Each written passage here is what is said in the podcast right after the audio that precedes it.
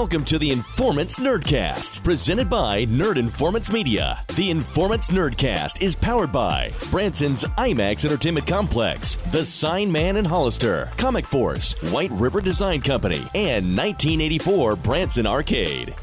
Well, here we go. Season one continues on for the Informants Nerdcast. This is episode nine. I am a nerd, and I am Josh Grisham. I'm also a nerd, and you can call me Tim Church.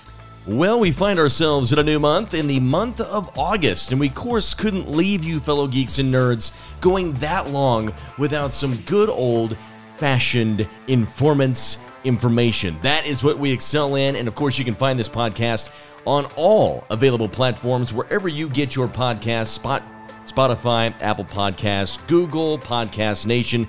We have got you covered, and of course a huge shout out to all of our new fans that have found the Informants Nerdcast and become a fan. Again, a reminder to you, if you like what you hear, give us a like, give us a share, tell all your family members and friends. And as a matter of fact, it's become a trending thing. Uh, I got to shout out uh, Matthew Hamp as well, because it started with Dad. Dad passed it down to the kids, and now it's become a thing amongst the family, and and that's really cool. That makes me feel good personally. Yeah. Makes me feel like we're doing something right. No, uh, people have been responding in greatness, and I am so appreciative of it. Uh, I, I got to shout out our friends, uh, Matt Livingston, as well as Gav- Gareth Sever. Excuse me. I, we're just starting, and I'm already tongue-tied this for this podcast, so we're going to force through it, though. I thought he uh, was exercise the demons. Uh, I didn't do my high school musical warm-ups as I typically do. ma, ma. We'll get that done later. Uh, so let me start this over. I also want to give a shout-out to our friends Matt Livingston as well as uh, Gareth Sever with Buckets and Boards. Yes. Uh, I went and checked out their show Uh, here in Branson, as I am fulfilling my duties as the new entertainment editor at the newspaper, and they took it upon themselves during their show to give myself and Mister Grisham and our new podcast a shout out. So, uh, very much appreciative of them. And that's pretty awesome. A shout out coming from the masters of percussion. Exactly. The rhythmic duo, as I've so nicknamed them in my article. Wow. Uh, I don't know if they're going to like that or not, but you know, honestly, I just can I just say something real fast? Yeah. I just want to live inside Gareth's beard. I just want to curl up in there and, and just build a home. Settle it's pretty excellent. I wonder if he's got a timeshare option for his beard. I'm sure he does. You know, what are you looking at? Like March through April? That's that's kind of probably just I want to be an expat, just live there year after oh, year. Oh, okay. Yeah. Excellent. Excellent. You call me. Let me know, and I'll crawl out of his beard to come in and record the podcast with you. Uh, with that said, hopefully down the yeah. line, we will be bringing those fellas on to uh, join us. That they showed some interests, and that so would be so cool. So you know, I, I think we've reached the potential. I mean, what what are we on? What episode is this? Um, we're in season one, sir, and this is episode nine. Episode nine. So I feel like once we hit episode ten, that means we can start branching out and bringing in some guests, right? Can we just go ahead and call it quits once we get to double digits? I mean, yeah, I mean, I think our work is done here. Tim, I'm kidding. Oh. Gave me hope. I thought I was going to have my Wednesday nights back. I get to retire. No, you can't retire yet. We're both going to uh, do this even from the grave. The Informants Nerdcast from the grave. All right. New, new meaning to Nerd Informants Beyond. Dude, you know, if you keep letting me ramble, we're never going to get this done. Would yeah. you Would you like the honors of kicking off this week's episode, or would you like me to do that, my Ooh. friend? I'm kind of partial. I'm pretty excited for this news, so I think I'm going to steal this one and, and take it first. Come on, let's Rochambeau for the honors. I'll farkle you for it. I don't even know. Yeah, I haven't played Farkle in a long time. Anyway, go ahead. Anyhow, uh, pretty cool news. Disney is reportedly eyeing Mister Tom Hanks to play Geppetto in Robert Zemeckis' Pinocchio. So that that's a pretty big deal. Uh, Can we just have him play a cross between Mister Rogers and Geppetto and just call him Mister Geppetto? Ooh, I, I, Mister Geppetto's neighborhood. Come on in, kids. Let's take a look at the land of make-believe. I, I like this. I mean, if any actor can tap into that childhood wonder, mm-hmm. and I think really bring zeal to that particular role, yep. and amazement in creation, it'll be Tom Hanks. I couldn't agree more. Uh, and it's not the first time he's dabbled in a Disney-esque role. Correct. That is very correct. And, you know, Geppetto's always been seen with a mustache, so I'm pretty salt excited to see, you know, you know, him getting a little salt and pepper again. You know, we saw it in Sully, uh, but I think that was more full white. So I think, you know, we had Walt Disney mustache, we had Sully mustache. You think uh, maybe Mister Rogers with a mustache? Frankly, I was hoping he would keep the Tom Hanks beard for Mister Rogers, so that was a slight disappointment. Well, I mean, really, I I think this is going to be really good. I mean, kind of salt and pepper up his hair, yeah. Give him a nice bushy mustache, some glasses, and I can see him disappear into the role of Geppetto very uh-huh. easily. I one hundred percent. Like this casting. I'm, I really I'm one hundred percent do. Game for it, one hundred percent. Mm. So that really was where we, we left off as we go back in time a full week here on this episode of the Informants Nerdcast. I mean, the, the, the meme ability was really strong this week, and huge props to everybody that came in and gave us a like, a thumbs up, and has shared it. We had a lot of good content in that regard. But first, jumping into the Christmas season two thousand twenty for Mister Church, he does this, you know, he he kind of goes in on Facebook and he panders. I think he's onto something. He he's really got this this this smart idea. But you found a Fantastic Four Things Head piece prop. I mean, I looked at this and I'm like, dude, th this is kind of morbid, man. It, it yeah, I mean, this is like Wayne's World opening up a box on Christmas going, if this is a severed head, I'm going to be very upset. But how could you be upset? This is kind of cool, but it's kind of creepy. Yeah, it, it is very creepy. Um, Why would you want it? Ser okay, so th this is an actual prop uh, from the Fantastic Four movie that mm-hmm. was directed by Tim Story, where Ch Michael Chiklis uh, actually performed as the Thing, as Ben Grimm. And as you know, I am a huge Ben Grimm fan. I, I, I love the Thing. Um, and so I very much ha have a strong interest in having a piece like this added to my collection. I'm going to go over to your toy shelf and I'm going to hide Hulk's eyes and hear you say that.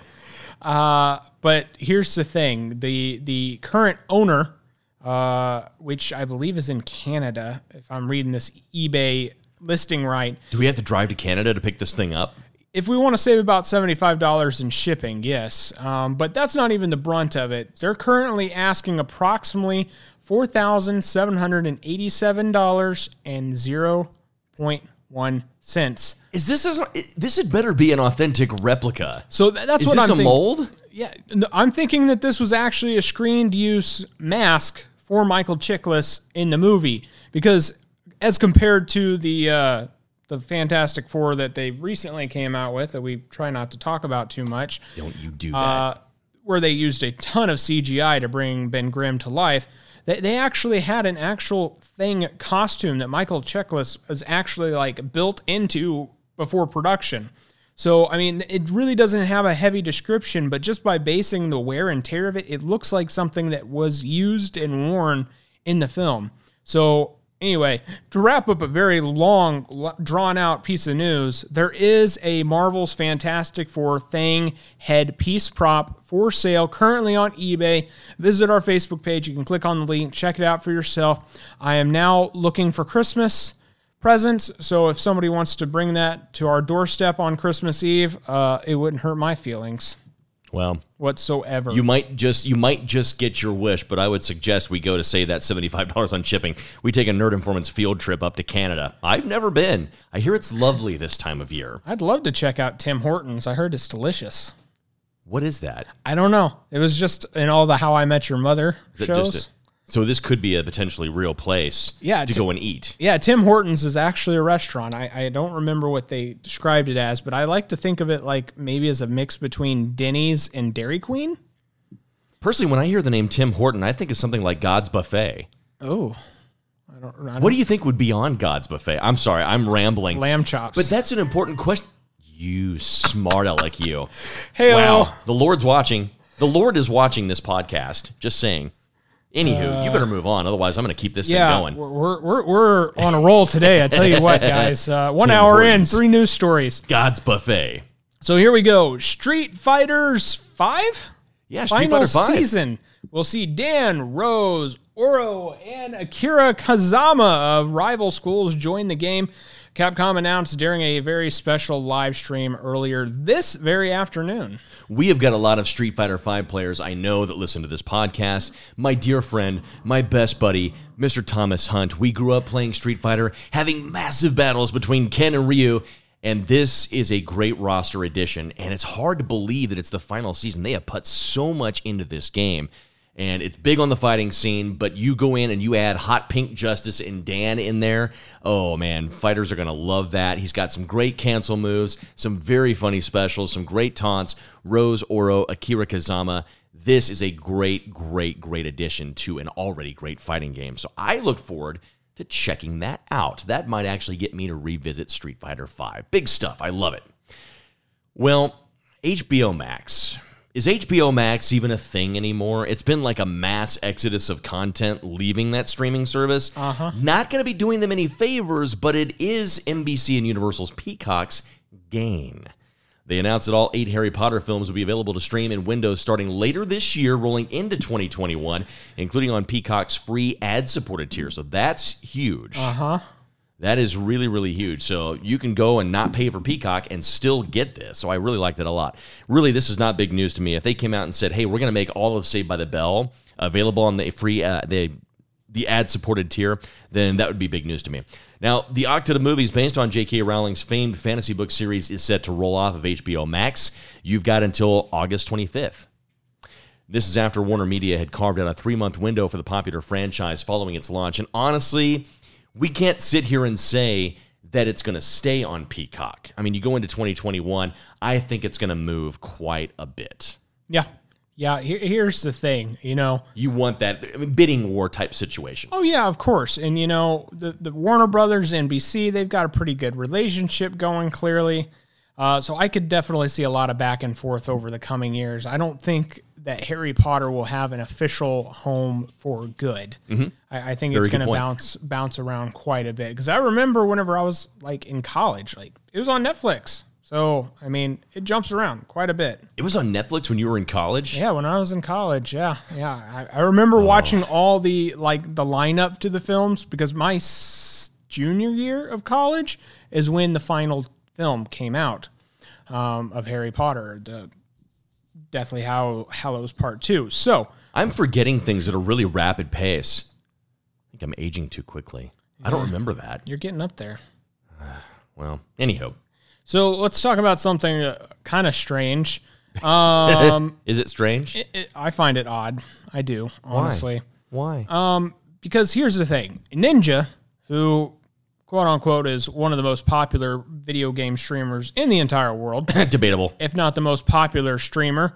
Uh, he shocked everyone when he left Twitch to go stream exclusively for Microsoft's Mixer. Okay.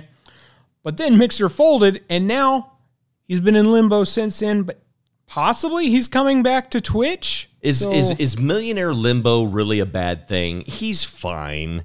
He is fine. So I guess my question is, and why I say that this news is odd, is, you know, you break up with a girl, you go find another girl, then that girl, I guess, disappears. and then, then you decide to go back to the old girlfriend. Then, I mean. Then girl dies in a tragic blimp accident over the Orange Bowl. Good year? No, no the worst. worst. uh, so... Here's the thing. So maybe Ninja's back on Twitch. Maybe he's not. But my question is, is Twitch going to welcome Ninja back with open arms? Are they going to be excited to have him back Dude, as a partner? Of course they are. They banned Doctor Disrespect, and they still haven't given a reason for it. Yeah, they're hurting. I mean, and, hurting. and Doctor Disrespect, he... Guys, I guess the what I'm going to add to this whole story here about Ninja, just think about my inner monologue right now that's basically screaming, is Butterbean okay? He's going to be fine no matter where he ends up. Matter of fact, Ninja can go ahead and start his own campaign. What we didn't tell you with this story is that, yeah, if he goes back to Twitch, big deal. He's going to be popular. We know that. He's going to make millions of dollars in endorsements, and he's already announced that he's going to be focusing on other projects, movies, Hollywood. So Lord only knows there's probably going to be a Spider-Man reboot in twenty thirty, and guess who's going to be playing Peter Parker? It's going to be freaking Ninja. I'm sorry. I wish I could. I wish I could tell you that that's not going to happen. But just, just go ahead and strap in. That's the future that that we're going to be envisioning here in the next ten years or so. It's going to be Ninja everything. Yeah, just want to throw this out to all our our Twitch leadership that actually listens to the podcast. That you know, if they're they're tuning into this episode, Nerd Informant Gaming is a new viable option to take Ninja's spot, and we'd be more than well welcome to take those endorsements. And we are we are not invading the string cheese space. You go to the grocery store, you want to go out and you want to buy some Kraft. You don't want to trip over Ninja's likeness just to buy some string cheese. Nerd Informants Gaming and San Dimas High School football rules. The official title treatment for hashtag The Suicide Squad is now out. Director James Gunn revealed we are going to be getting our first look at the film, and we've only got seventeen days to wait until this all comes out. Now, depending upon when you listen to this podcast, the date could actually be potentially closer. That is a mild disclaimer. D C Fandom, that's going to be the big one, but the title treatment is out, and dude, it is like comic accurate. I like it. It's kind of like Pulp Fiction meets Reservoir Dogs meets the D C universe with the bullet holes. I like it. I like the look. No, I really I, do. I'm definitely for it. I, I like it a lot. Um, I'm curious to see how long that will last. Is this exactly what it's going to look like on on the uh, the, the D V D box, um, or or is this just a, a placeholder for now? Do you know how sexy this would look in like a steelbook? Honestly, that's what I'm thinking, man. Oh like, yes, and just and just have it be that. Have the whole steelbook be yellow, and then the bright red logos kind of raised up out of the mm-hmm. box a little bit on the front. Perfect. Yep. That's Perfect. all I would need. That's it. You're sold. You're done. Don't decorate the crap out of it. Just leave it like that. Yeah, I'm one hundred percent game for that. James Gunn, I know you're listening, so go ahead and make that happen. Yep, James. Uh, so here's the thing. We've been covering the oh. former oh. cast oh. of Jurassic Park pretty closely as they are making their triumphant return to Jurassic World Dominion. And I think you, uh, you can go ahead and lump both posts yeah, in this. Yeah, and I think that's what I'm going to do.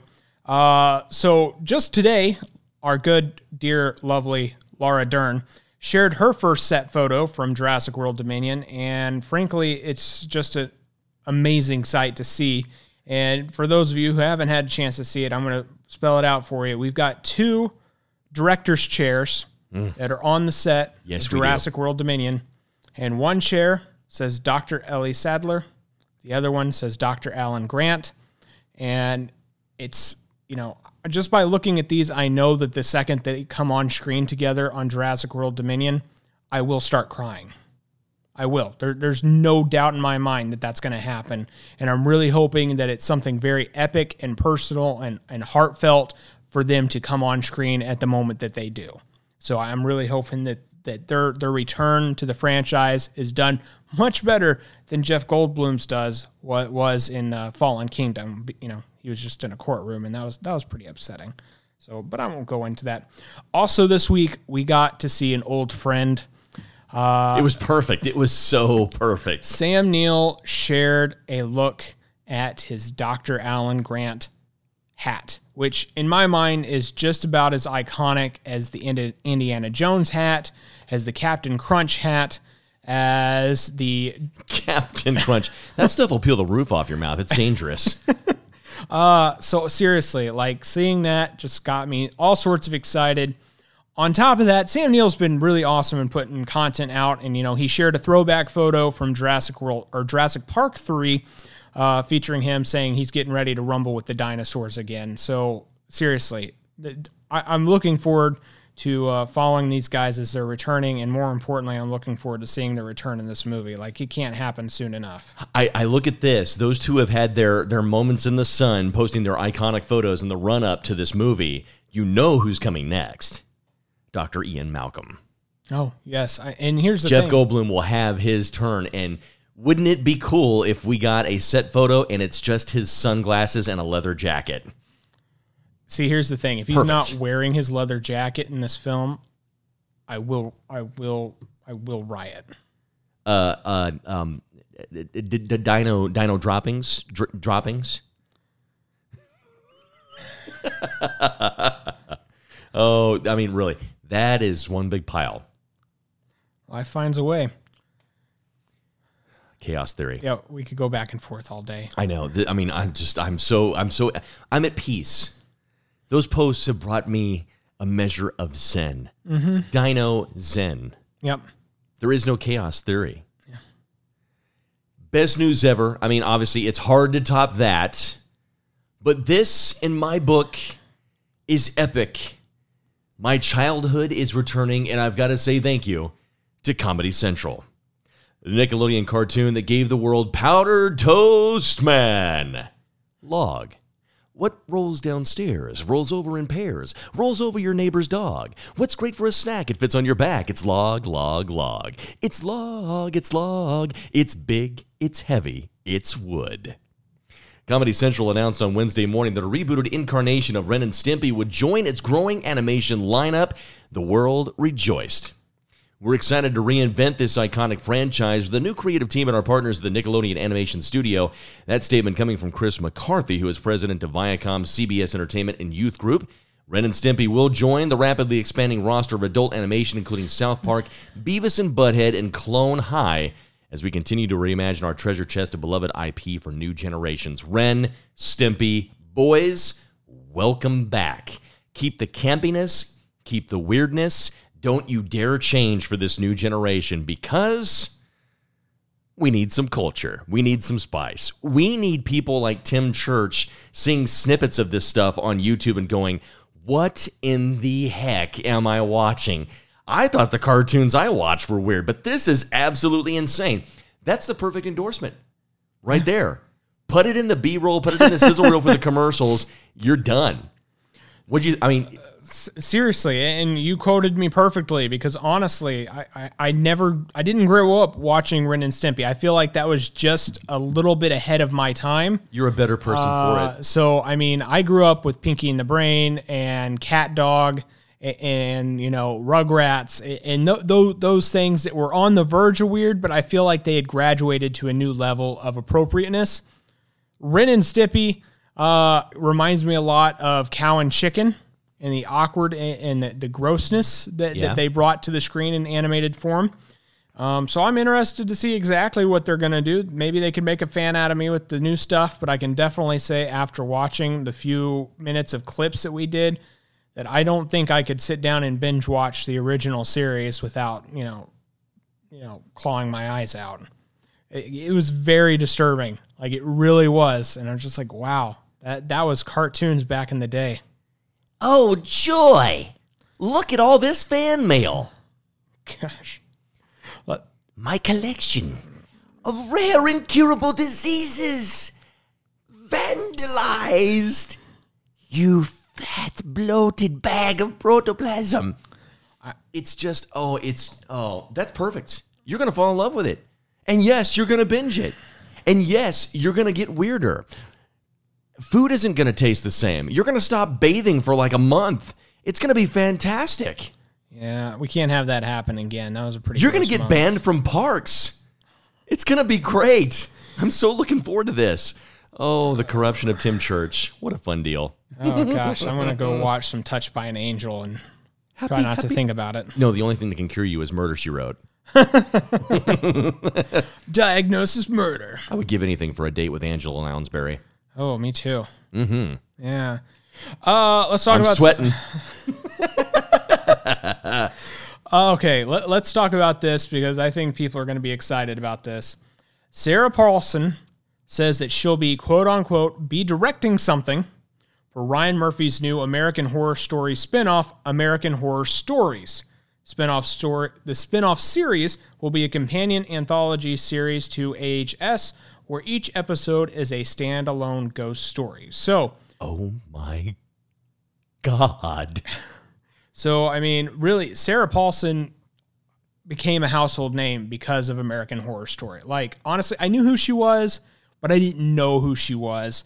And honestly, since that show has taken off and taken the links that it has in, you know, uh, television history, frankly, her name has been anywhere and everywhere since then. Uh, so, frankly, I, I, I'm excited to see what happens with the new spinoff. I'm even more excited to see her direct some episodes. I think it's well-deserved, and she deserves the chance to do it. I don't know how much she's directed before, so I, I didn't look that up. So um, I'm sure she has. I mean, with her with her credits, it wouldn't surprise me one bit. The crazy stuff that she has already seen with American Horror Story, she's got enough inspiration to last her a lifetime. So I'm I'm interested in seeing what she comes up with, and this isn't going to be the only time we mention Sarah Paulson's name in this episode of the Informants Nerdcast. Um... Ryan Reynolds and Dwayne Johnson, those two are the gift that keep on giving the whole year round, Clark. They had a nice little uh, Twitter conversation back and forth, and this started with Ryan Reynolds basically creating his cut of Green Lantern, which is absolutely nuts, features an appearance from Tom Cruise, of all people, mm. and then a bloody script, and then Ryan Reynolds blowing his whole head off. But, you know, that's neither here nor there. You can go and watch the video online. It's quite the watch. But it started first with Ryan Reynolds and this. I'm not playing Hawkman and Black Adam, although I generally do whatever the hell The Rock tells me to do. I would, however, love to be in Zack Snyder's Justice League movie, and I've heard I may already be in it. Hashtag Snyder Cut. God, I wish Joe Godet was on this cast right now, and he would be doing Ryan Reynolds' voice way better than I would. Of course, I wasn't trying either. To which Dwayne Johnson replied. He says, "You are playing Hawkman, and that's that. You're also Deadpool, Green Lantern when you want because you own the intellectual property. You're in the Zack Snyder Justice League movie, and you're also at Heaven, uh, Kevin Hart for Real's dad, like in real life, as per your blood test." So, um, I think that uh, we, we're, we've got something interesting cooking. And yes, Rock, we do smell it. Nicely done. I, I really, I mean... I'm excited. I mean, there, there is no telling what these two are up to, but I like yeah. it. Yeah. So, man, we could talk about this forever. So I'll, I'm going to make two main points real quick. A, Justice League movie is rumored to have an appearance by a Green Lantern. That appearance is possibly going to be Ryan Reynolds. We don't know that for a fact, so that's what, what he... What if it's Kevin Hart? If it's Kevin Hart, I'm going to cry. Um... He is not the Jon Stewart that I want in this film. uh, so here's the thing. I, I really would like to see Ryan Reynolds have a cameo in Zack Snyder's Justice League and set up the potential for him to return as Hal Jordan. I know a lot of people are against the Green Lantern movie, but frankly, in my opinion, it had its moments that I enjoyed, uh, most of it being Ryan Reynolds' performance as Hal Jordan. I think he did a wonderful job of bringing Hal's characteristics to life, and I would very much like to see him brought back for another film. I think it was unfair to him that they tried to speedball and make that movie super quickly and unprofessionally, and the graphics were awful. They could have done so much better, as well as picked a better script. But, you know, they, they were hoping to ride that whole movie on Ryan Reynolds' career, which, you know, they were able to do until people watched it. Um, so here's hoping that at least The Rock is partially right. Hmm. Yeah, I'll leave that there for you to think on. Very well said. Very well said. I'm going to chew on that for a little bit. You chew on that while I tell people this. Not literally chew on it. I'm not that hungry. Well, you don't want to hurt your teeth. Yeah. Uh, you just got those new dentures. Yep. So I gum my podcast. I really sink my gums into that. uh, Peacock chairman Matt Strauss says unseen material from The Office will be introduced to the show when it hits the N B C streaming service, Peacock. Uh, quote, unquote, "We will be reintroducing The Office in a more complete way, incorporating elements that were not part of the original broadcast," Strauss said in an interview with Bloomberg. Now, we don't quite know what that means. Does that mean that there's going to be extra episodes, or they're going to reintroduce deleted scenes from episodes into the original episodes to make them longer? It's just going to be a huge tease. We're just going to get a new title sequence, and that's going to be it.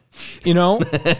And if they did that, I'd be okay with it, because it, frankly, it, it always bothered me a little bit that they always they only put the five main people. They only put... How could you be okay with that? That's like not even trying. Okay, okay. I wouldn't be okay with just that. I would be okay with them doing that. Okay, I should clarify. Right. Uh, yeah, it always bothered me that B- BJ Novik got, you know, you know, opening roll credit or whatever, opening credits, and nobody else did. Like, he was, I don't know, Ryan was the worst. Uh, anyway, so we'll see what happens there. Um, you know, I love The Office. I've binge watched it through at least three times since uh, since college. How long was that series? Uh, nine seasons. Nine you seasons? Binged that three times? Yeah, yeah. I, I binged it uh, right before it ended. So I watched it on Hulu. They used to have it on Hulu, and I watched all the seasons and then watched the final season um, while I was my senior year in college, because I believe that's when The Office ended, was in two thousand twelve or thirteen. I could be wrong about that. I'm sure Corey is watching or listening to this, and he's going to correct me. Uh, and then I watched it again when it first hit Netflix, uh, when I had a Netflix account back in, I don't know when it was, you know, after I graduated. So let, let's just say two thousand fifteen, somewhere in there. Uh, and then I rewatched it again about two years ago. So, yeah. So I, I've seen The Office three times now. I've seen Parks and Rec twice. Uh, and I've seen Thrent, I've seen Friends four times. So, uh, yeah, I, I'm one of those people. So don't try to introduce me to something new, because I'm not going to touch it. I'm going to find your body in the recliner I gave you. I just, I know that, I know this is going to happen. Uh, he found him, and he was covered in Cheeto dust and not breathing. Hey, uh, come over here for a second. Doesn't Tim look a little dead to you? Not any more than normal. Can't, can't pry the remote out of his cold, dead hands.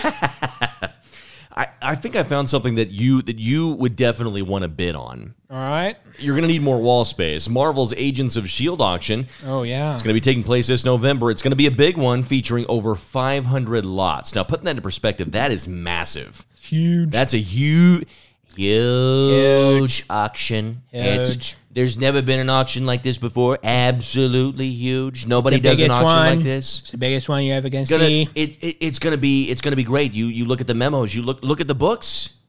five hundred lots. Do the math.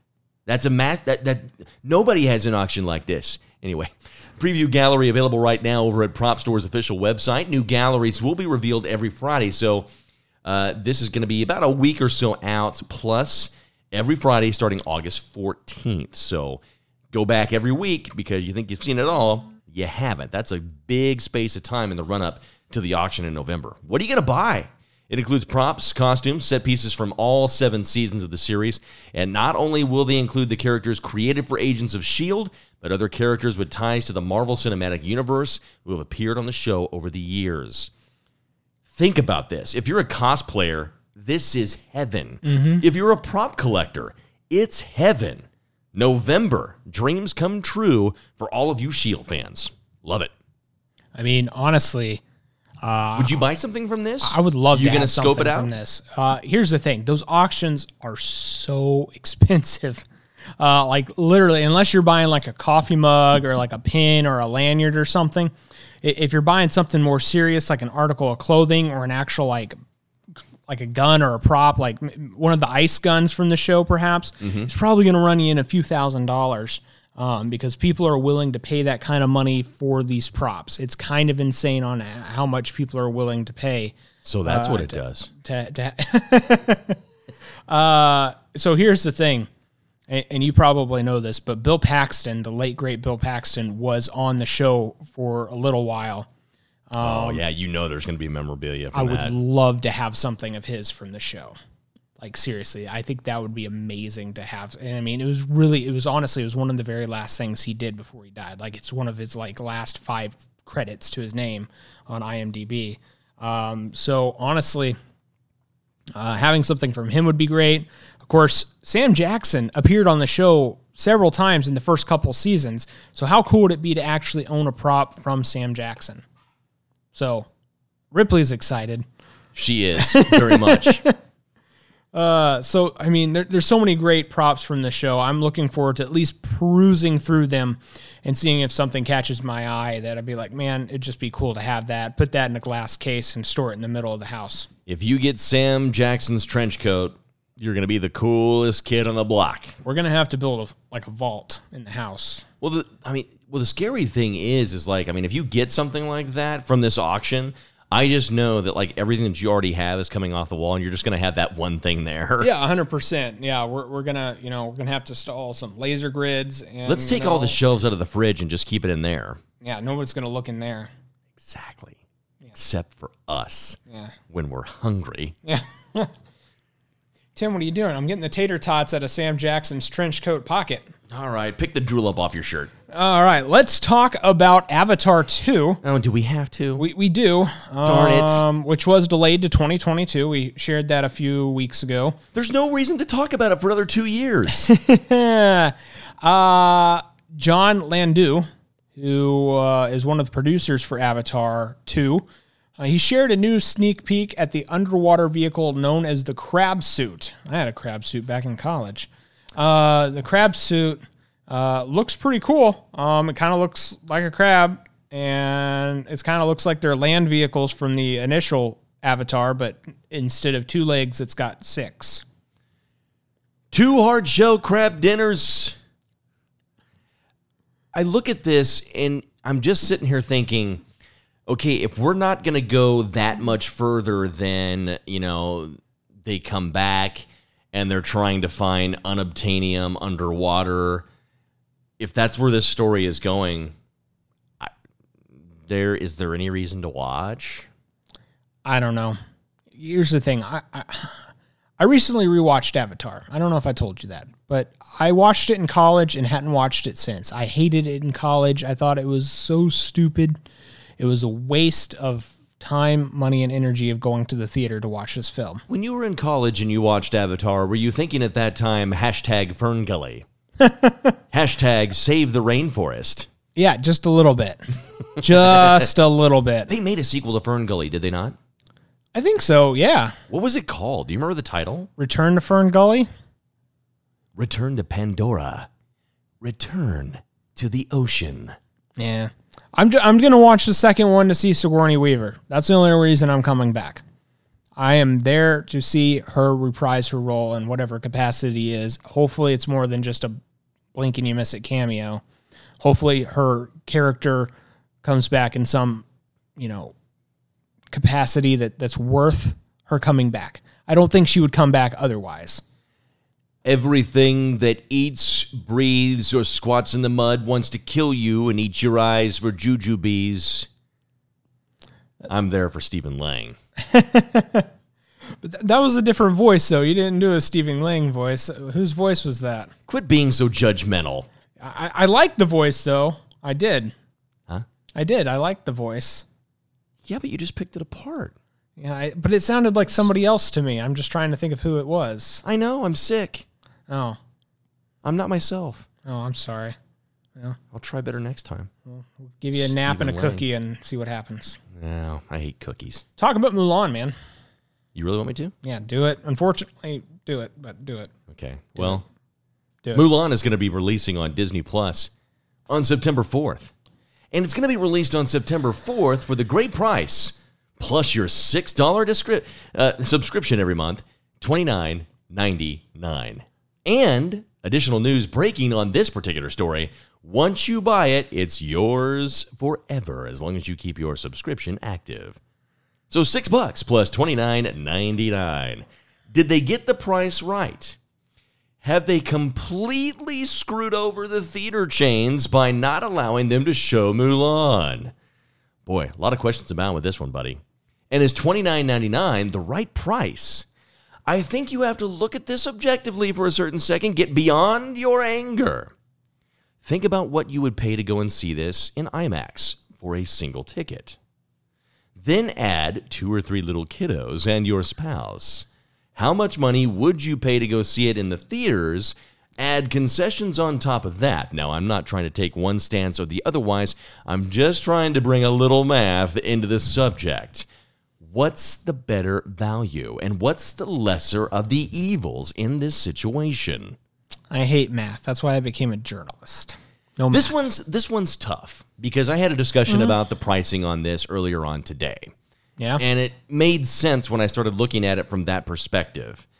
But where I have my hang-ups is the fact that this is not going to theaters, and theaters really need this movie. Mm-hmm. That's where I have a huge problem. Yeah, I can look past the price, and that's where my problem is.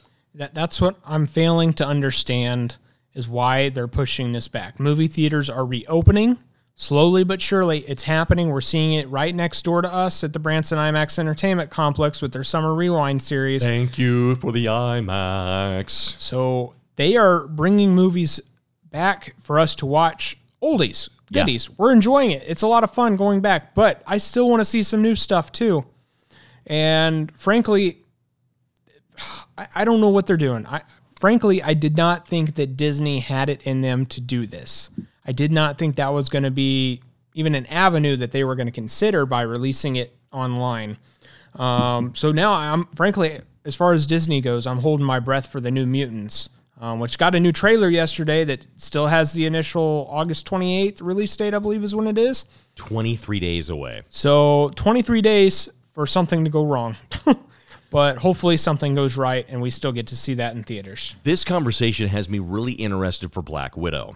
Oh, yeah. I really want to see if Disney plays their hand with Black Widow, and will they do it with that film?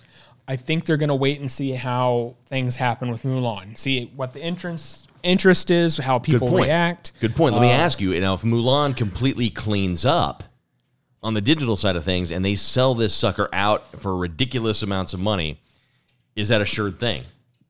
Is Black Widow going to go on Disney Plus? I don't know. Honestly, I, I, I wish I had a they, definite answer to you. But if you would have asked me, Tim, if you would have asked me yesterday before they announced this, Tim, do you think that they'll put Mulan on Disney Plus? I would have told you no. Theaters are making the same decision in a certain vein that Disney is. I say this, theaters during the pandemic have got to go where the money is. Yeah. That's why we have the Summer Rewind movie series here. Yep. That's why classic films are being re-released all across the country. Theaters are doing whatever they can to survive. Disney is on a whole other level when it comes to, to monetary value and income and budgeting, but they have sustained losses like every other business out there. Yep. Not on the same level, mind you, but Disney also is having to do whatever they can to maintain their viability. Yeah, I agree. Stocks, shareholders, the whole thing. So, you know, we're, we're not we're not on the board. We're not in the business room with Disney. But, you know, I mean, you, you got to stop and you got to think about all the avenues. It may suck from a fan level perspective, but you start to kind of dig down a little bit and you think about it. Parts of it make sense, even though for many of us fans, it is like the worst thing ever. Yep. Yep. Uh, here's something that's not the worst thing ever. And I think people are very excited about this. I know I am. A Who's the Boss sequel is in development at Sony Pictures Television.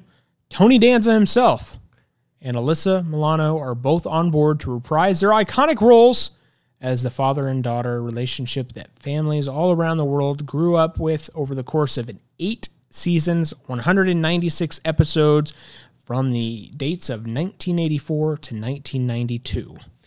Hold me close, young Tony Danza. Seriously, I, I remember watching the reruns. Of course, the show ended after, you know, a year after I was born. Uh, however, I remember watching the reruns of this, seeing reruns of like Three's Company, seeing reruns of, uh, oh, what's the other one I was thinking of? Forget it. Uh, but yeah, I, I, I'm excited to see this. Honestly, I'm just excited to see Tony Danza in anything. It it's been a long time. It has. A very long time. And maybe, perhaps, I'll get an answer to my question as to why he's the only one in that photo that doesn't have a belt on.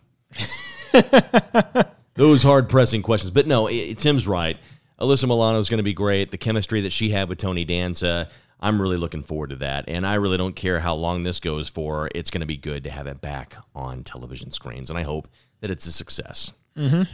Naomi Scott continues to get busy, and I will say this, it's good for her to be distancing herself with anything Charlie's Angels related. And, of course, she is going to be starring opposite Anthony Ramos in Amblin's Distant. I like the fact that Amblin's name is attached to this. Yep. We don't have a lot of information about what this project is going to be, but it'll be good to see her back up on cinema screen. She's got a lot of great presence. She's done some great things. Obviously, you go back to Power Rangers. You go to Aladdin, of course. Uh, and just give her more starring roles. Give her a chance to shine, but stay away from Charlie's Angels.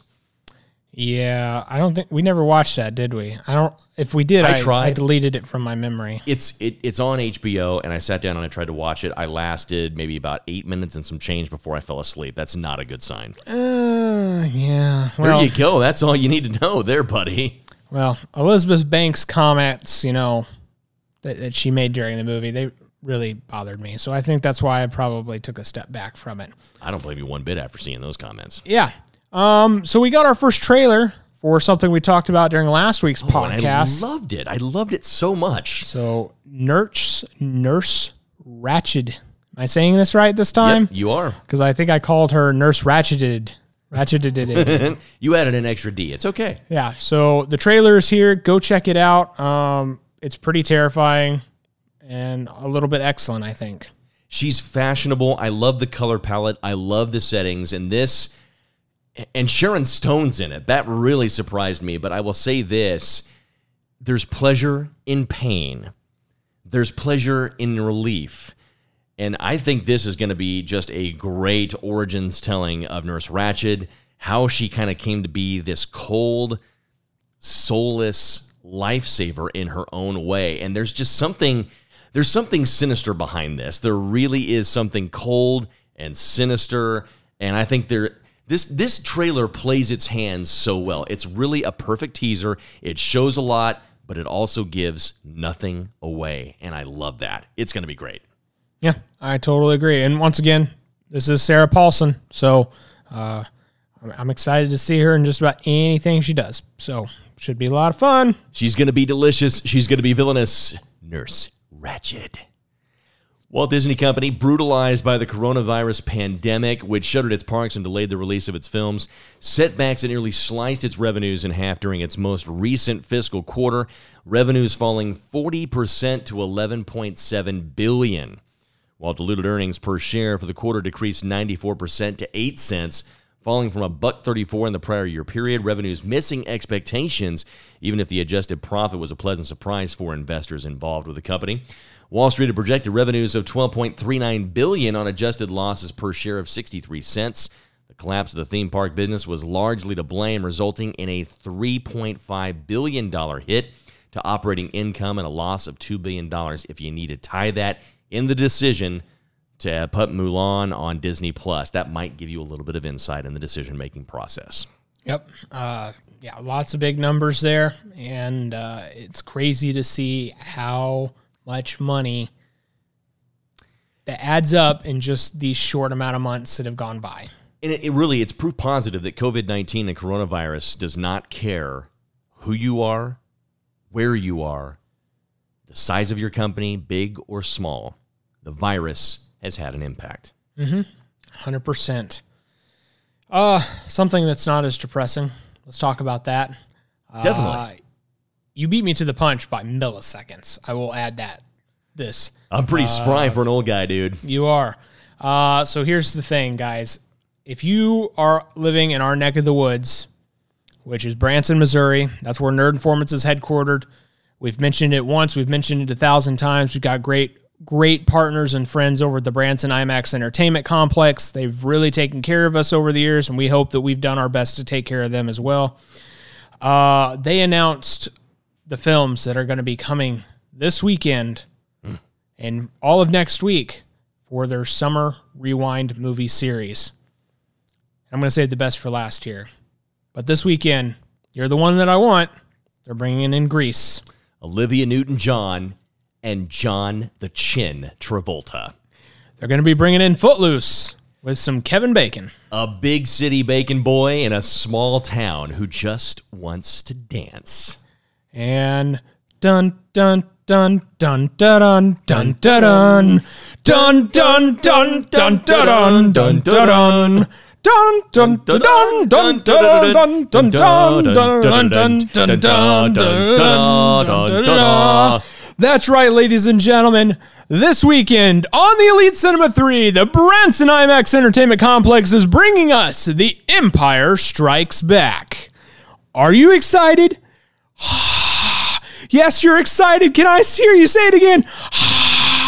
The Empire Strikes Back is going to be on the Elite Cinema three screen, so go to the Branson IMAX and check it out, ladies and gentlemen. It's going to be fantastic. You know what I got to say to all that hype? I know. oh, it's it's it's beautiful. Thank you, Branson's IMAX Entertainment Complex. So go ahead and pick your day, pick your schedules, go to branson imax dot com, and Nerd Informants, we'll see you at the movies. Ooh, can't wait. It's a thing of beauty. And honestly, I'm still trying to figure out what this word is. Get ready to decorate with some more shiplap in twenty twenty-one. Uh. You have not partied until you partied with some shiplap. Joanna and Chip Gaines, a pair of home improvement pros who hosted Fixer Upper for five seasons on H G T V until twenty eighteen, are reviving the popular series. The two-year vacation was not long enough for the duo. This time for the new venture, the forthcoming Magnolia Network, which will replace existing cabler do-it-yourself network early next year.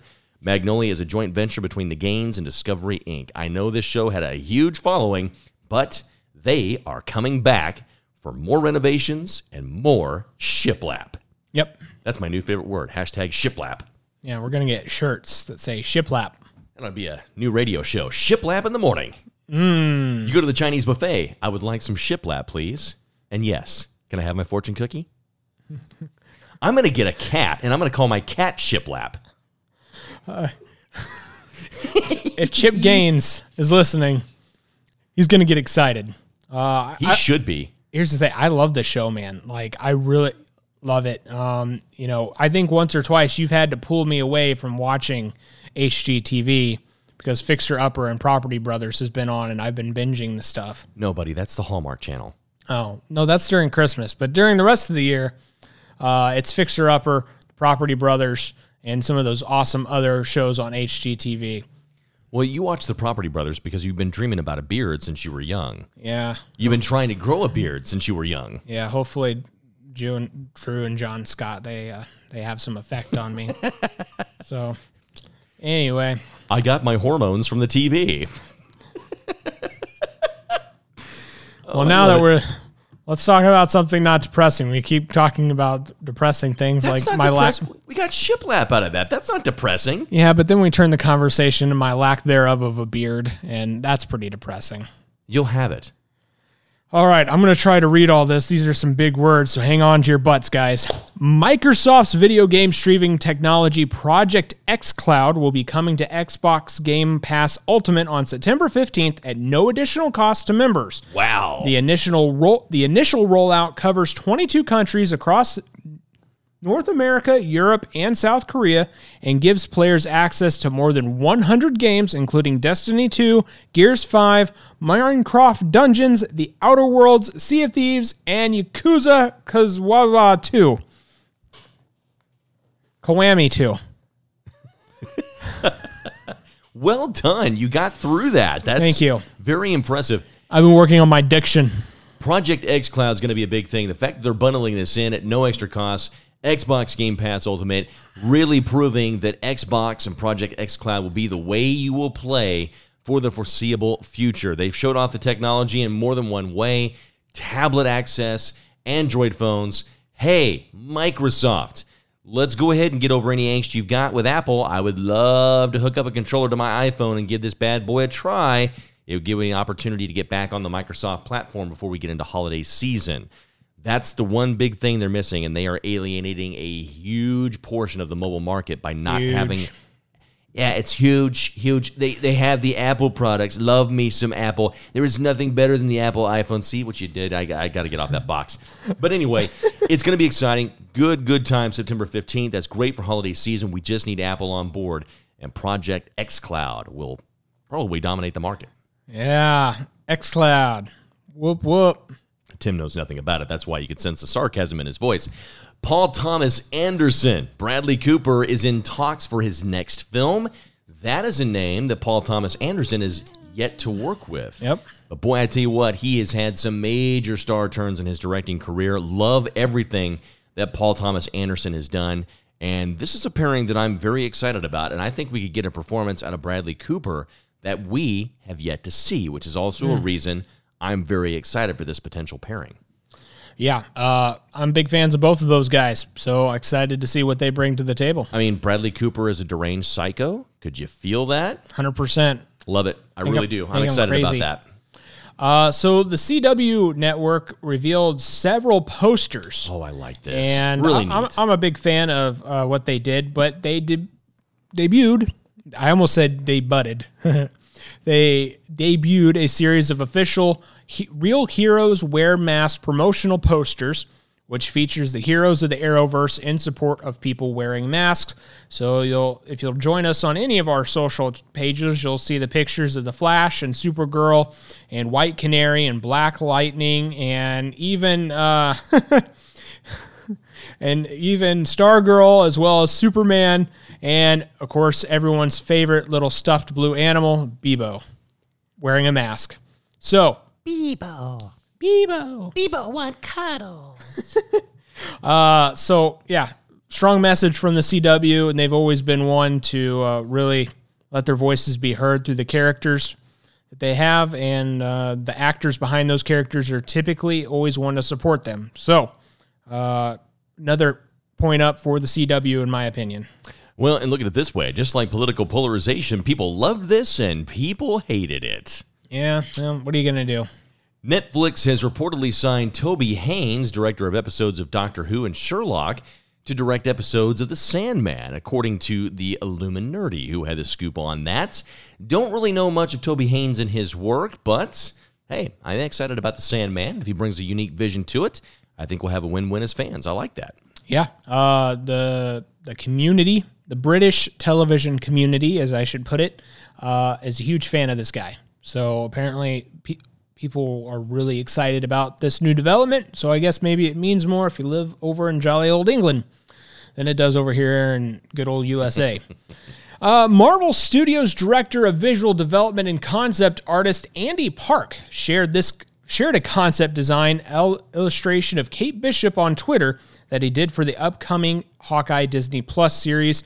Um, it, it has been shown before, but this is probably the best look that we've gotten at, of it yet, because the initial look was just a flash on T V screen whenever they were announcing the fact that they were doing the Hawkeye series. So this looks pretty cool, even cooler now that we have pretty sure confirmed reports that Haley Steinfeld's going to be Kate Bishop. So Uh, I, I just see her falling into this role so perfectly in the costume and the design that they have here. I think she's going to fit it perfectly. Yeah, I mean, I really like the look. I love the comic accuracy of it. I love the bright purple. I love the sunglasses, the headband.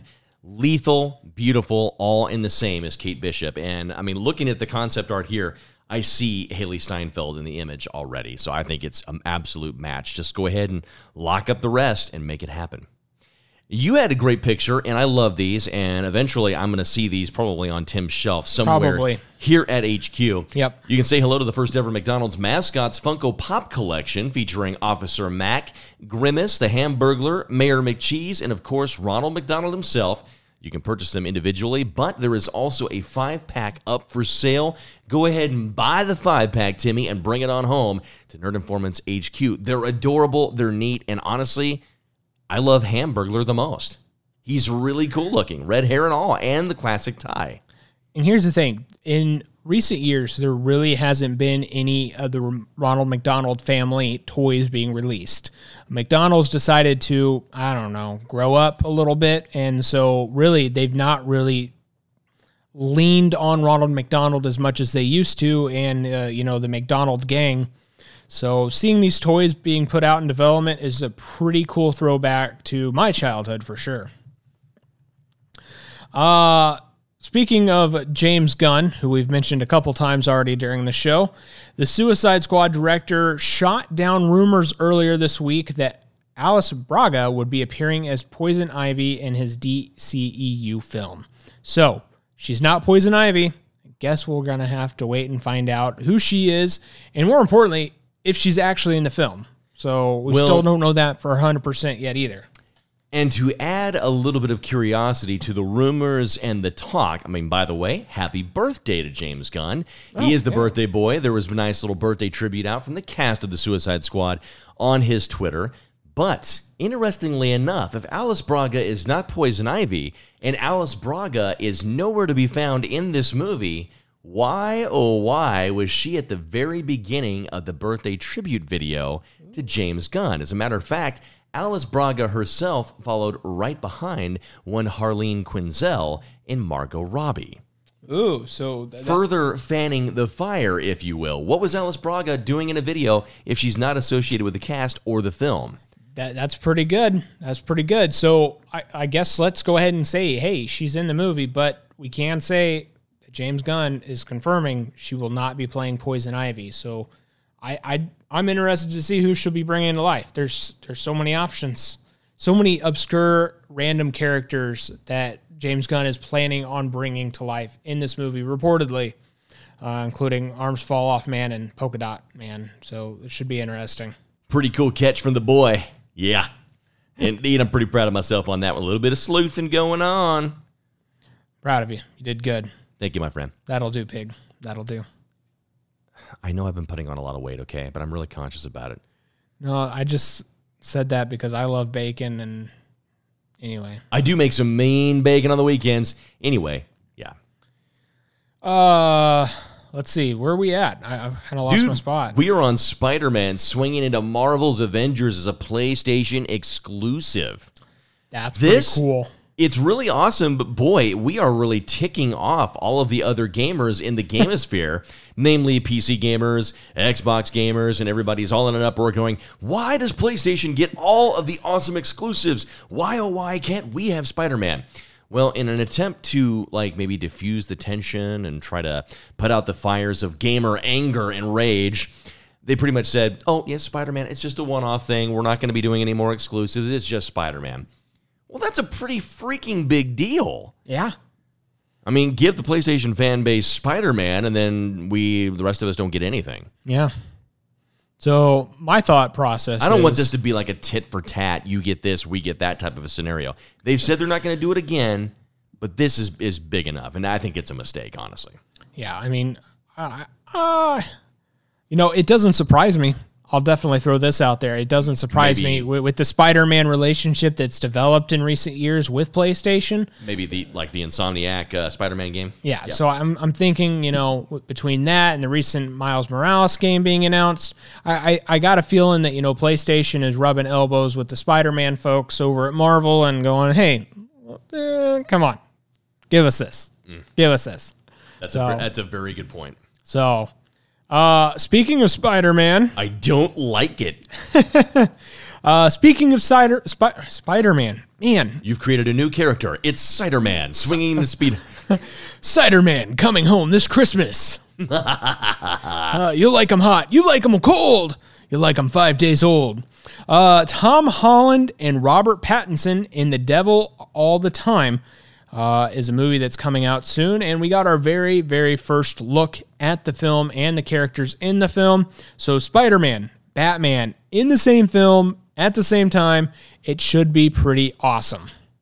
uh, I, I'm pretty stoked to uh, to see these two work together. I think it could be interesting. Robert Pattinson is quickly making a name for himself uh, outside of the Twilight films, so we'll see what happens. I'm not sure what my co-host is doing here, but it's kind of scaring me. I was just getting some great photos, you know. And, and I, you know, I want to say this. I'm like, I, I really want to see, like, Robert Pattinson be a corrupt preacher in this, and I want to see him put Tom Holland through an exorcism. Ooh, that would be fun. That would be an absolute first. Batman and Spider-Man in an exorcism drama about a corrupt church. Yeah, you're liking this, aren't you? You're like, okay. I'm game. This could be crazy enough to work. If that's not the movie that this is, we're going to make it ourselves. Yep, yep, we're going to do it. And there's a demon in your house. Now you show up, Ripley. Where the heck have you been? Stephen King announcing a crime novel. Okay. Wait a minute. Stephen King and a crime novel. Hashtag later. Dun, dun, to be dun. published in early twenty twenty-one. I, I like the Noir of the cover. Mm-hmm. And I love the tagline on the top of the book, only the dead have no secrets. I'm it's intrigued. True. I'm intrigued. This is a whole new direction for Stephen King, and I'm there for it. I, I believe I'm going to pick this up. I mean, do you think maybe he's gotten tired of horror? Is that, is that something that, that could Dude, happen? If Stephen King has gotten tired of horror, he's earned the right to be tired of horror and move on to yeah. something else. I mean... Well, frankly, you know, he's so good at horror, I would love for him to write a comedy. I, I think horror and comedy go hand in hand a lot better than any other jo- genre. I really do. So I would definitely like to see Stephen King try his hand at writing a comedy, whether it's a screenplay or a nom- novel. Uh, either or, I'd be game for. Stephen King could direct Wedding Crashers two, and I would be in the theater for it. I'm game, as long as he's got a cameo. Oh, wow. Wow, hey. Oh, you got me started now. Hey, listen. I had, to, I had to give you the chance to do it, because it's so awesome. Wow, hey, okay, oh. hey, guys. Dude, right. guess what? What's that? You you actually get sad news. Yeah, again. I know. I'm sorry. I'm, this broke my heart. I really hated seeing yeah. this. Uh, so the engineer behind the modern computer mouse, which was first demonstrated in nineteen sixty-eight by William English, has passed away at the age of ninety-one. Uh, very sad news. Um, clear, I can't imagine where we would be without the computer mouse. Uh, uh, gosh. Uh, you know, it's one of those strange things where, you know, I've never heard this man's name before my entire life. But now that he's gone, I'm definitely going to miss him.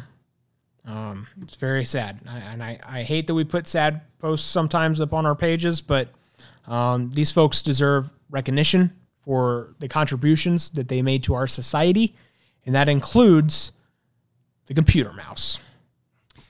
Pioneer. I mean, we would not have what we enjoy right now as we record this podcast without the genius and the work that William English put in. So, sir, we will never, ever, ever... forget you, and thank you very much for your contributions to the tech world. Trick or Treat Sam Deluxe pop figure arrives for a Halloween. Yep, if you want to know where your burlap sack went, he is wearing it. I like this Funko. This looks really, really cool. The movie was awesome, and it's about time this little guy got his tribute. And it's perfect. It really is perfect. And this would be great for your Halloween shelf. Matter of fact, you don't have really like any like scary like pop figures or, or I mean, there's probably a reason for that. There's a demon in your house, but come on, you gotta you gotta give Sam a spot on your shelf. He's so cute. He's pretty cute. I I won't disagree with that. Uh, that I'm, should be I'm, our cosplay burlap bags. Yep. Mm, yeah, burlap boys. Um, so Bur- burlap boys. We're the burlap boys. How you doing? Uh, uh so. This bit of news broke the internet uh, a couple days ago. Dwayne Johnson, Danny Garcia, and Jerry Cardendale's Redbird Capital have agreed to buy X F L, the bankrupt football league founded by W W E C E O Vince McMahon. Mac Mac McMahon. Mac McMahon? McMahon? Stay, stay, stay with it. Uh, in a statement, X F L president Tom Pollock called the deal, quote-unquote, a Hollywood ending for the league's sale process. The X F L was scheduled to go to a bankruptcy auction this week, but Redbird, Johnson, and Garcia have required X F L parent company Alpha Entertainment for only fifteen million dollars, canceling the bankruptcy proceedings. Wow. So if you got fifteen million dollars laying around, apparently you can just go buy, you know, a uh, football league, um, which is pretty cool. Um, I don't have... The Rock's got a lot of money. Yeah. So and if, you know, and, and obviously, I don't know if this is related or not, but when he bought this, I would just say this. Um, the episode of Monday Night Raw completely went off the rails. Like, it was insane. And apparently there was reports out that Vince McMahon was absolutely losing it during production. Oh, like, I bet. He was in a really bad mood. Nobody knew why. Things were getting changed at the last second. And really, it was a show that you literally did not know what to expect. And I say this because we got matches we weren't expecting to see, crazy dialogue. There was like some gratuitous language in it. And then Shane McMahon shows up at the end of the show and says, hey, welcome to Raw Underground. So this is like U F C Light. There's no ring ropes. They look like they're shooting it in a warehouse. And um, forgive me for saying this. Um, uh, let's just let's just say um, women dancers scantily clad. So it was nothing like the P G message that the W W E has been going for.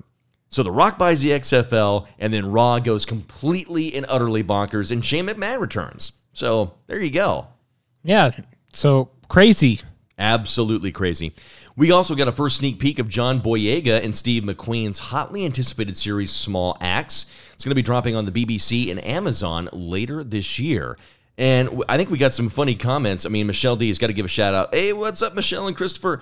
Um, and that's D's Nerds, by the way, so make sure you check them out. Totally mistook him, Denzel Washington. And when she said that, I read her comment, and then I went back and I looked at the photo, and I'm like, yep. Uh-huh. one hundred percent. He looks, he looks a lot like, I mean, I'm like, go ahead and put him in a Remember the Titans remake, and we've got Herman Boone. See, I would. It's crazy. He looks so much like him in that photo. How cool would it be for them to have a father-son character uh, for a movie? I mean, I, I think that they could pull that off amazingly. I would love to see that. So, you know, John, get get Denzel on the phone and make that happen. Let, let's see something cool. Uh, speaking of photos, oh. we also got some really cool behind-the-scenes photos for The Kingsman, which includes, quote-unquote, seeds for Kingsman three, according to director Matthew Vaughn. Uh, so definitely visit our social pages to check some of these out. They look pretty cool, and it's getting me hyped for this movie even more. So, I mean, you know, I'm really going to be interested to see how this ties the narrative together and plants those seeds for, again, Uh, Kingsman three. I mean, how do you, where do you think they could go with that? I mean, does that give you anything to go off of, or what about how they could tie the films together and mm-hmm. then leap forward in time? Maybe it'll be time travel, and Ralph Fiennes will show up in Kingsman three, just like, we need to go back, back to the future, and then they'll speed off in a DeLorean. Something's got to be done about your kids, Eggsy. Something's got to be done about your kids. Well, what do we turn into? Buttholes or something? no, no, no, no, no, no. You turn out fine, Eggsy. Yeah, there, there's a lot of potentials for that, but I'm excited for this. The action looks really good. I love the period and the set piece for this. Just give me the overtop action. I've said this in prior uh, Nerdcasts. I got to see it. I got to see it to keep me invested. Yep, one hundred percent. Rob Letterman is adapting a video game, Beyond Good and Evil, for Netflix. Please do not fall into the pratfalls that Paul W S Anderson has created with the Resident Evil series. Just look to that as an example of something to stay away from.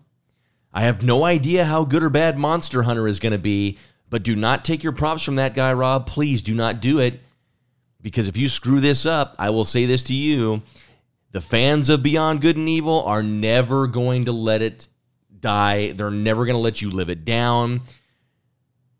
We, I mean, we have seen in twenty twenty just how toxic gaming fandom can be.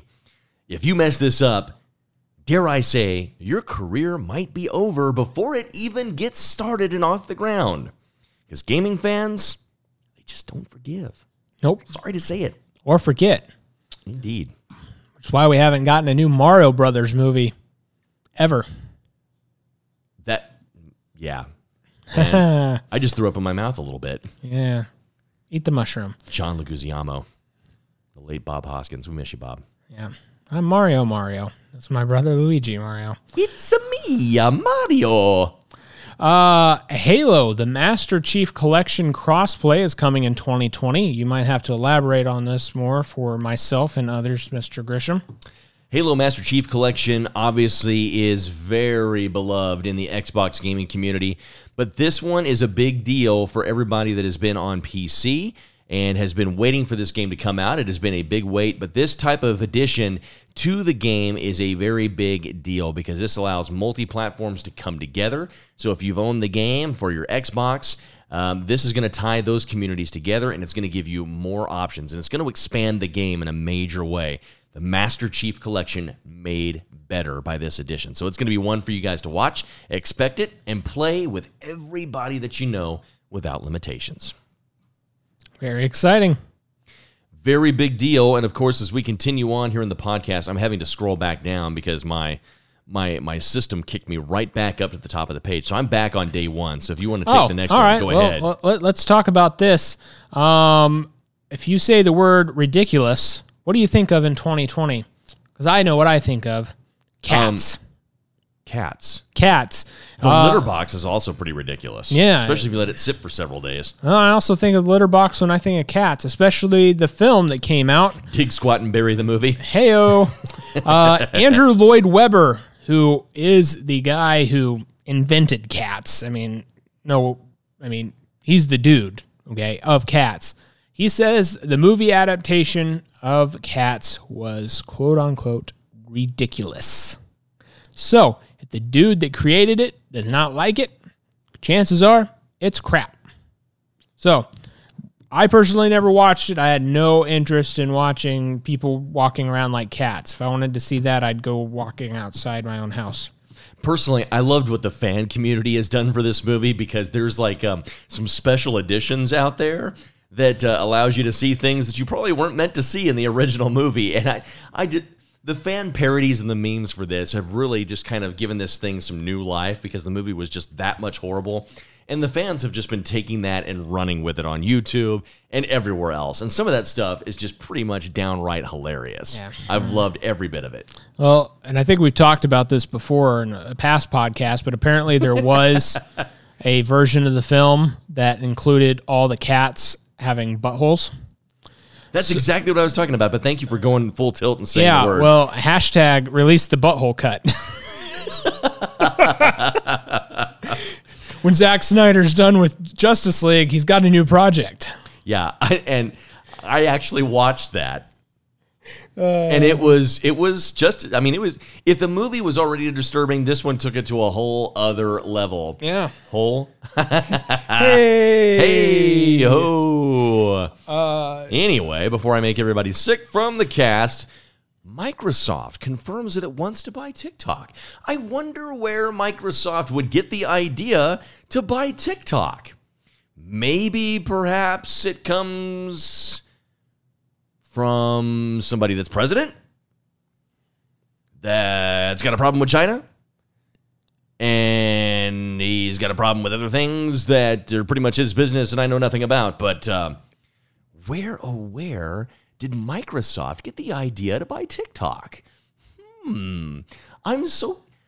Hopefully I can find the answer. I just wanted to tell you that this is pretty much on the table, and apparently this is supposed to happen um, by uh, September. Huh. Cool. Well, maybe maybe, yeah. maybe more people will watch our TikTok if Microsoft buys it. Yeah. Yeah, we have a TikTok channel, guys, in case you didn't see it. We, we've got some pretty funny stuff, including, you know... Instagram has got a TikTok competitor now, and it's called Reels. Oh, really? Maybe we yes. should join that, too. Maybe we'll be more successful there. Yeah. Uh, and, you know, you just saying that, talking about that president that, that you, we shall not mention, uh, I think I realized why that president has a problem with China, and it's because... China's got a great wall, and he doesn't. But, um, tss, wow. Uh, I need to be a stand-up comedian. Oh, my gosh, I'm so talented. Dude, you could revolutionize the comedy business and call yourself the sit-down comedian. uh, I love it. I'm all, I'm there for it. I'm game. Brie Bella, she is a mom of two. Total Bella star thirty-six and her husband, Daniel Bryan, the yes The yes chance. As soon as I read the news, I stood up at the office at work and I'm like, yes, yes, yes, yes. Yeah. And they welcomed their second child. And Aww. They've got a son. It's a boy. Aww. Born on August the first, Bree made the post on Instagram on Sunday, overwhelmed with joy, and everyone is healthy. The mom of two added, and her sister and her husband have also had their baby just days apart. Wow, that's so weird. Yeah, the Bella twins got pregnant around the same time, and they went through their entire pregnancy together and delivered their babies just days apart. How much do you think that was like for T V?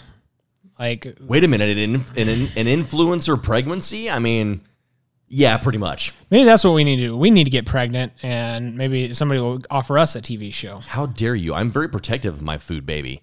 If you and I want to go and pack down like a bunch of burritos and have food babies at the same time, we can film that. Ooh, I think that's a new segment. Food babies, food babies. It's a new country show coming to you from the Midwest in Missouri. It's called Dueling Bathroom Visits with the Nerd Informants.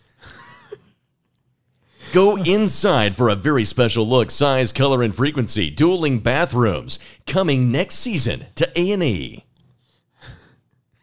in the spinoff show, Stuff That Junk. Wow. Anyway, uh, well, at least we'll get a spinoff show called, you know, Workout with the Nerd Informants. Uh, Sweating no. to the Informants. Yeah. That sounds like a cop drama. Ooh. Uh-uh. B B C, look out. Um, oh, my word. So this got You're me... a bad influence on me. Uh-huh. Uh, this got me excited, but also sad at the same time. Yeah, it made me excited and broke my heart all at once. Seth Rogen said that a Jerks. Pineapple Express two was turned down due to budget concerns. So there is a place, an alternate reality, where the Pineapple Express two exists. We don't live in that reality. What? And that makes me sad. Why? Why? Why? Because it was a great movie. I think now more than ever we need to bring this movie back. I mean, what else is these guys doing? There, there was an unrivaled bro code. You know, we're we're talking about budget concerns. I mean, I get that. Yeah, I understand budget concerns, but for God's sakes, Seth Rogen needs to stop becoming a pickle and making ashtrays. Yeah, I heard about that. I want to watch that. I mean, I want to watch it. I do want to see it. I really it. do. But we got to get him off the couch, and we got to stop him making pottery. I mean, he's basically making bongs and ashtrays. That's what he's doing. And mm. and and Franco, I mean, he's gone in hiding. I mean, he had some salacious things come out, and and he's disappeared. He has. Dave's getting work, but where the heck is James? Who knows? He probably looks like Pineapple Express right now because he's been off radar for so long. I love them both. This movie had bro code. I love it. Yeah. But come on. I mean, we're throwing money up in the air. I mean, I know budgets are tight for coronavirus and COVID, but we need some joy. Pineapple Express two, I mean, with its edibles, could probably bring us some joy. Think about all the candy crossover promotion you could have with this. Yeah, it's true. Come to Pineapple Express two at the IMAX and get a complimentary muffin. Oh, you took a trip to Montana without flying there? It's normal. Yeah. Uh, man, so we, we already talked about Sam Neill, so yeah. I'm, I'm going to bypass that. Oh, uh, no. no. And you're going to hit me with another set of sad news. And uh, I don't know. This this one's hard, guys, and I, I really hesitated about how to write this and how to put this together. So I'm I'm just going to read it verbatim because I'm probably going to have a hard time talking about it otherwise. I got your back. Actor Wilford Brimley, best known to this generation for his diabetes P S A campaigns, died at the age of eighty-five earlier this week. The actor passed away in Utah after being admitted to a local I C U on dialysis. Brimley has over seventy acting credits to his name, including roles roles in con, including roles in Cocoon, The Thing, Hard Target, True Grit, The Waltons, How the West Was Won, The Firm, Our House, Seinfeld, as a spokesperson for Quaker Oats, I Believe, Timber the Treasure Dog, Masquerade, and so many, many, many, many more. So, I mean, seriously, this guy became famous to my generation because diabetes. And seriously, he, he broke the internet whenever I was in college because of that. And I've been a huge fan of his work, uh, few, huge fan of his P S As. I mean, how many actors are known for doing their P S As? I mean, seriously. Well, he was. I mean, he was a, a huge advocate for diabetes and, of course, senior health. Um, and he spoke with passion. He was an actor that had unrivaled gravitas. I mean, mm-hmm. he had the levity, he had the humor. And all of the films that he appeared in, he had an opportunity to to really show us all of that and then some. Yeah. Fountain of Youth and Cocoon, I I, I love that aspect with him. Um, Wilford, he was just a part of everybody's childhood. And it didn't matter if you didn't see all of his movies. It was rare because if you didn't see him in a movie, you saw him on the T V screen. Yeah. And I would just implore you, go back and revisit his work. Go back and watch his movies. Go back and find his P S As on YouTube. And just remember Wilford Brimley fondly for his work. Great actor. He will be sorely missed. seventy acting credits plus to his name. That's big. Yeah. Very, very big. And, I mean, I love the pictures that you posted up there that uh, it just reminded of reminded me of all of his range. Yeah. Great with kids. Great as a storyteller. Great as an advocate. Wilford, thank you. Thank you. Thank you very much. Yep. Rest in peace, good sir. one hundred fifty people in Rhode Island accidentally received tax refund checks signed by none other than Mickey Mouse and Walt Disney rather than their state officials. Oh, boy. Oh, boy. The, mis- the misprinted signatures were on one hundred seventy-six tax refund checks, and the error was the result of a technical glitch in the printing system for the state's Division of Taxation. Um, so mess up at the state level, I wonder if the government even got wind of it. Oh, no. Or maybe that Treasury guy up there on the government level and that one president dude said, ah, just let it roll. It'll be all right. It's fine. That's funny. Oh, boy. Oh, boy. Come on, Pluto. Uh, Lucasfilm. Excuse me. Uh, Lucasfilm reportedly won't be using Ray Park as Darth Maul following explicit Instagram post. Yeah, I uh, uh-oh.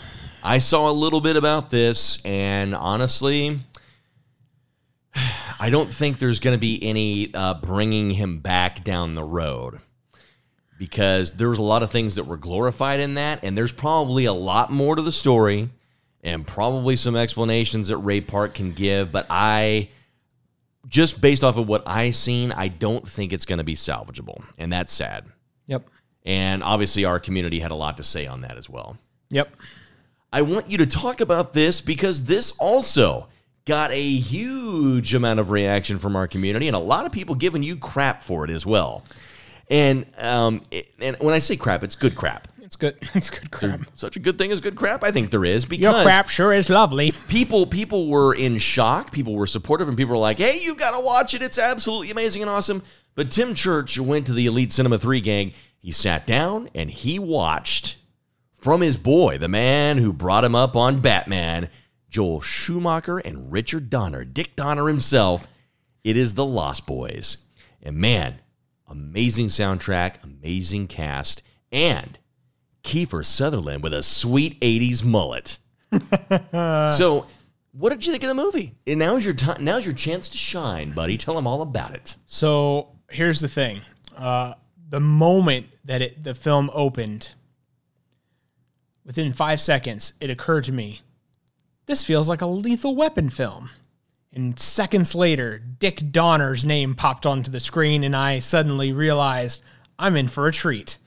So, fast forward to the end of this movie where I discovered horror and comedy and heartbreak and, and death love, by stereo. And death by stereo.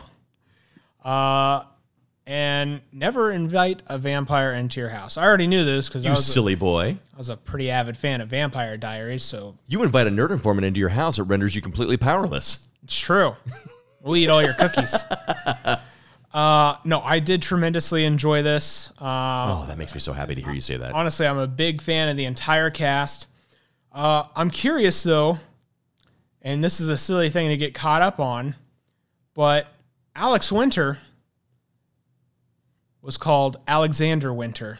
Mm-hmm. So for this film, was he trying to become more of a serious actor? Was he trying to steer away from his comedy upbringing? Perhaps he just got it confused and he thought it was Shakespeare in Love. uh, so I should also add, man, my chair is slipping and I'm falling down. Forgive me. Uh, but the cast was great. Everybody was great. Getting to see the two Corys together was great. Uh, and here's here's something I don't know if I've even told you this, but I have had a lifelong crush on Jamie Gertz. Really? Literally one of my favorite actresses. I love her and everything. She was in a show called Still Standing whenever I was a kid where she played a mom, and I had a tremendous crush on her in that show. Of course, you know, I know her from Twister and other films. So, of course, getting to see her and all her young beauty in this film just hit, set my heart a, a flutter. It reminded me of my childhood days. But, yeah, Jamie Gertz uh, is one of my childhood crushes. So what did you think of the Haim-Feldman effect?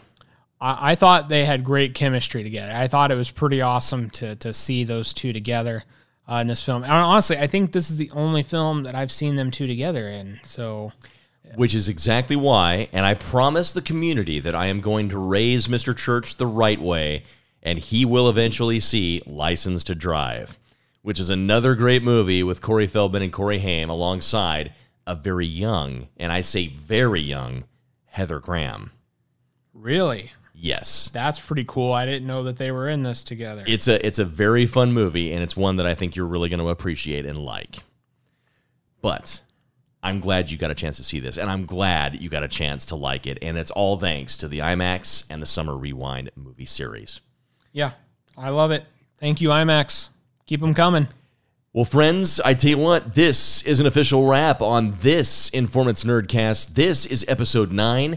Season one continues on. Now, if you're listening and you like what you hear, there's one aspect out of well over an hour of content that you love.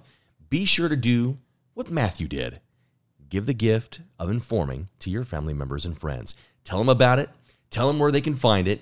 Listen live, join us, and it's a great way to be informed. Follow us on Facebook, Twitter, and Instagram, and, of course, everywhere you get your podcasts. My friend, any parting words before we close out episode nine?